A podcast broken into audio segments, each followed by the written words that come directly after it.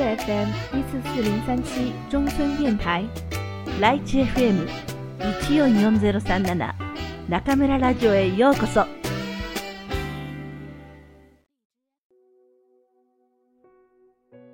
あなたに送る人生の薬箱。愛さなくてはいけない二つのこと。松浦弥太郎。前書きに変えて。ある日僕はこんなことを考えました。日々、暮らしや仕事の中で僕らの心を動かしているものは何だろうと。僕らの心は何によって動かされているのだろうかと。そして、ある時ふと、こんなことに気がついたのです。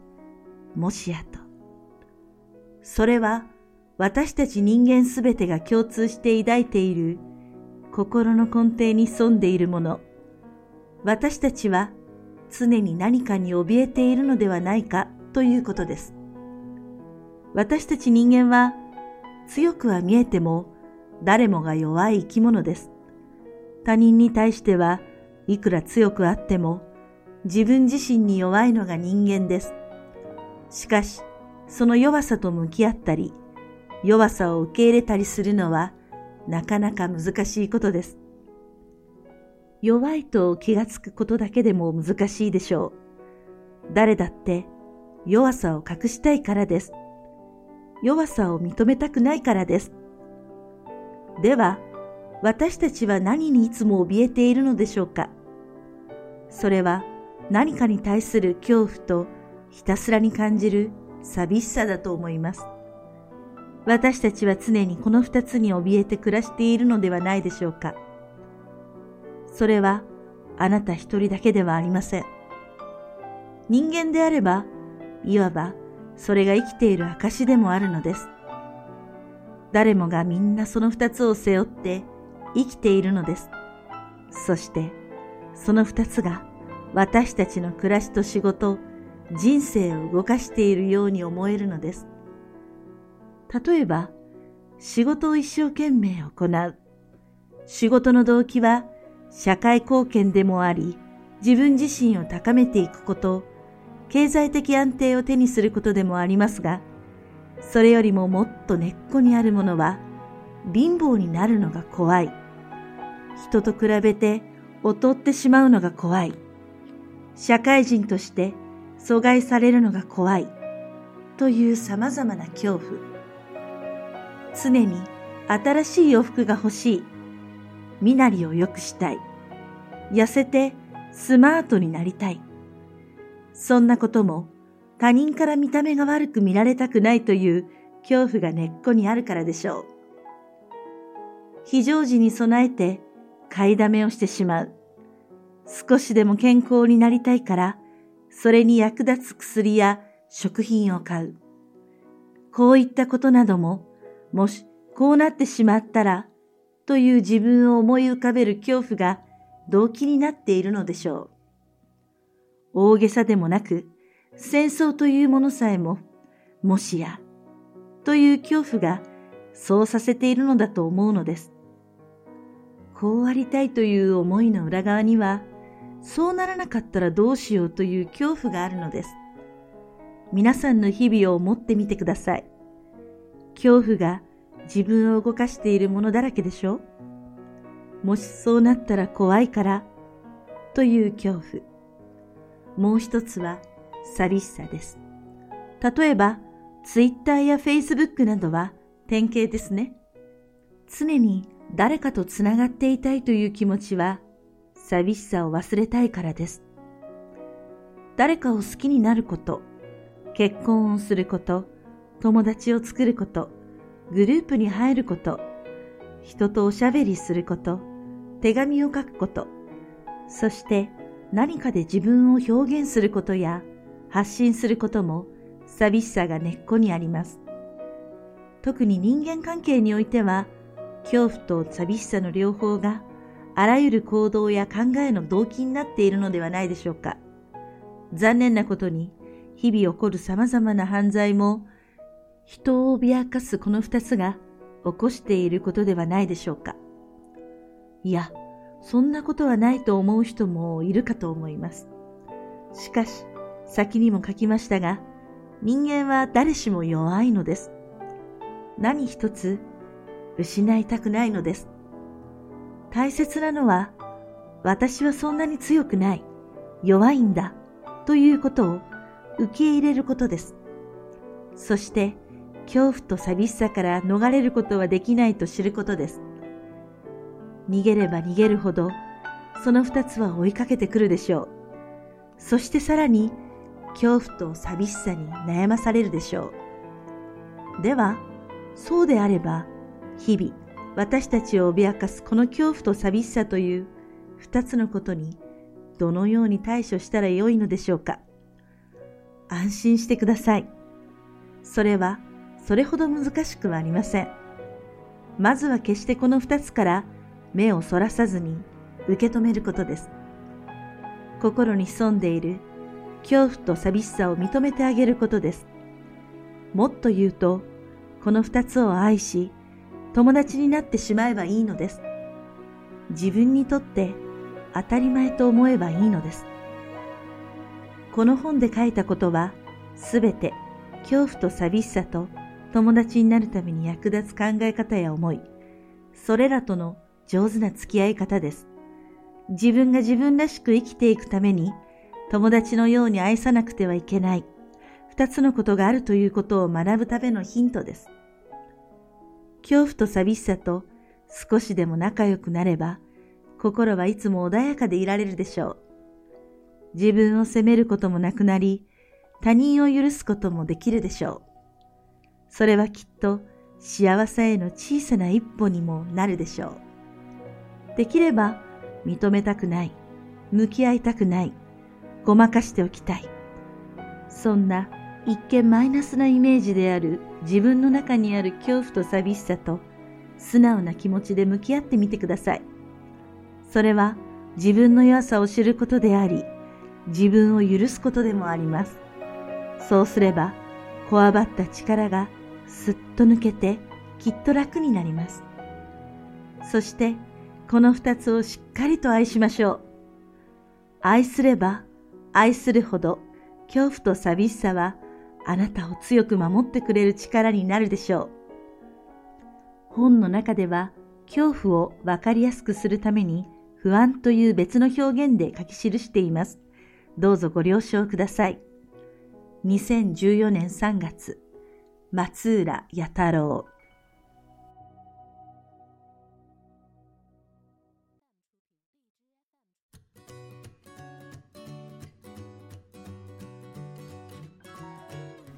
皆さんこんばんは。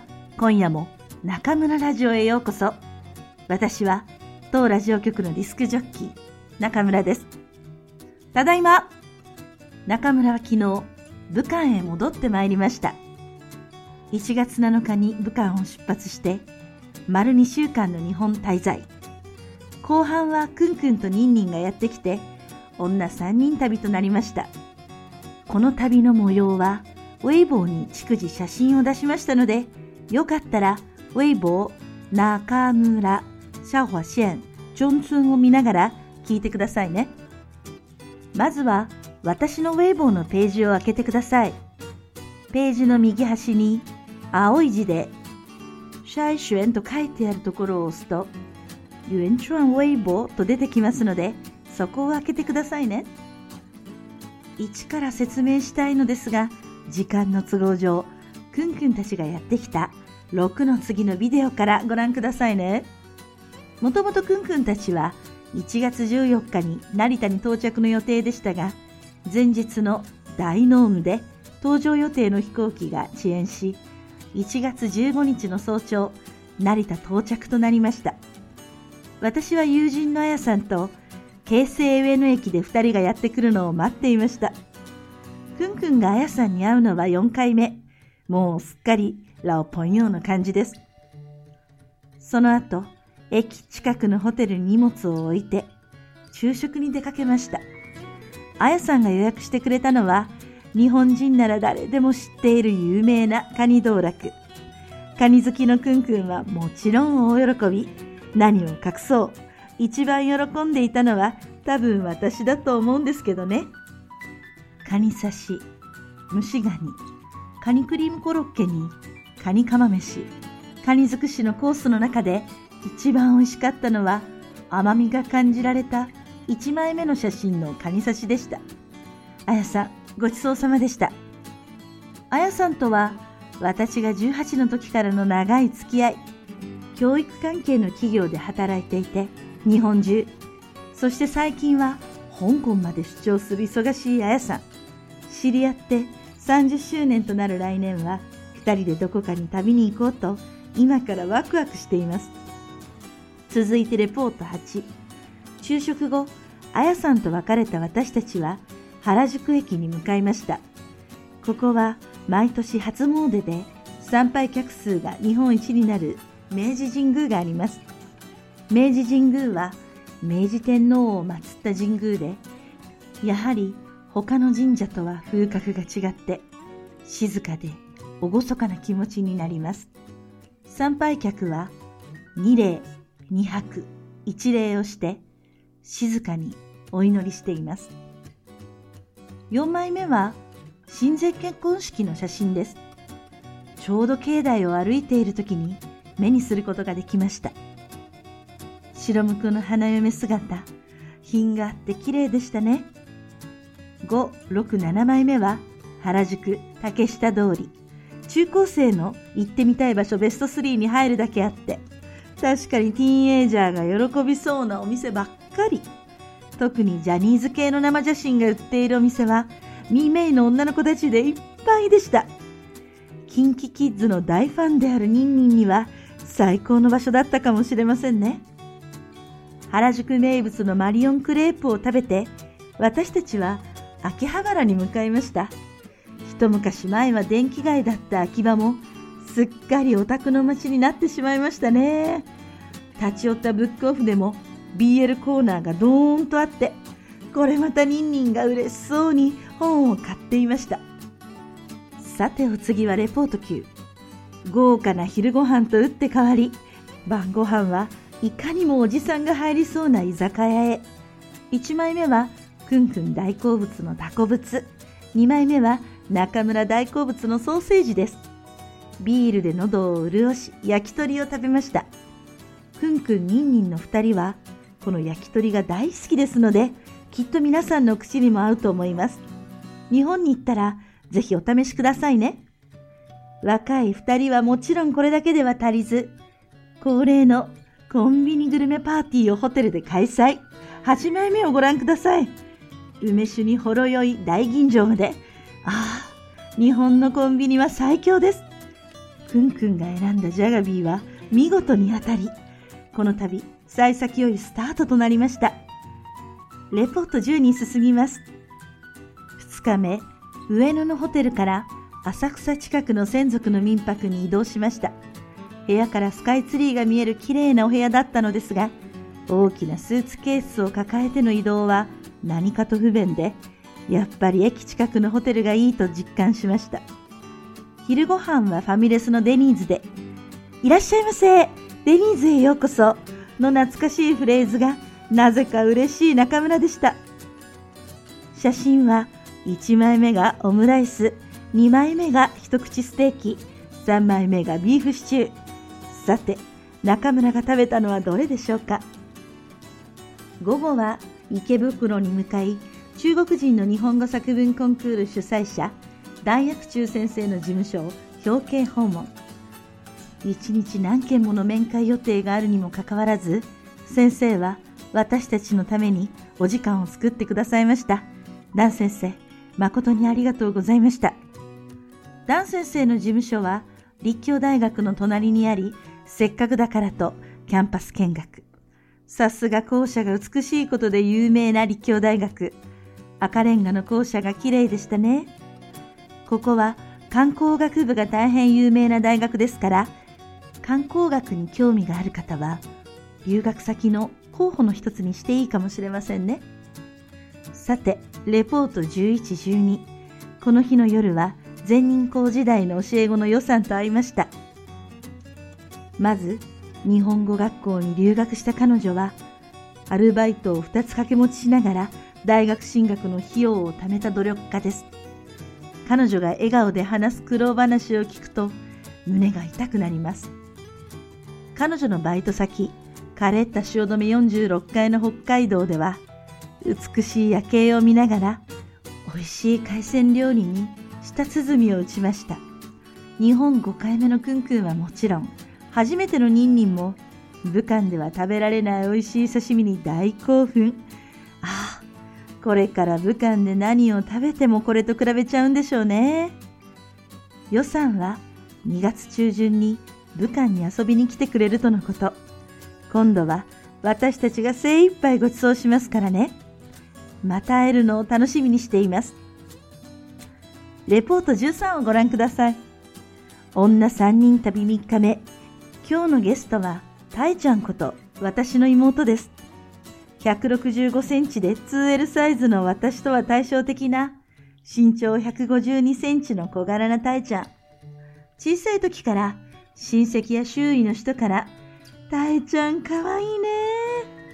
お姉ちゃんは元気そうねと言われてきた私たち。4枚目の集合写真に妹も写っていますが、確かに43歳には見えませんね。この日はスカイツリー見学からスタート。なんと中村、実はスカイツリーに登るのは初めて。で、くんくん、ニンニン以上に大興奮。ちょうどお天気も快晴。真っ青な空の下、643メートルの銀色のスカイツリーが朝日の中でドーンとそびえていました。スカイツリーには2つの展望台があって上まで登ると少々お金がかかりますがそれでもぜひ皆さん一番上450メートルにある展望回廊まで上がってくださいね350メートルの展望デッキとはまた違う景色が見られますよそしてなるべく朝9時までに上がった方がいいと思いますよ10時を過ぎると修学旅行などの団体客でいっぱいになってしまいます。私たちも9時から9時30分までの入場を予約しておいて正解でした。お目当ての真っ白な富士山も拝むことができ、気分爽快。やっぱりこの季節の富士が一番綺麗ですね。予定より随分長くいたスカイツリーに別れを告げて、私たちはかっぱ橋方面に向かいました。浅草のお昼ご飯といえば、やっぱり蕎麦でしょう。たまたま入った蕎麦屋さんが大変美味しく、一同大満足。くんくんとニンニンが美味しそうに蕎麦をすすっているビデオも、レポート12の前にアップしましたので、どうぞご覧ください。二人ともいい音立てていますね。続いて、レポート16へ行きます。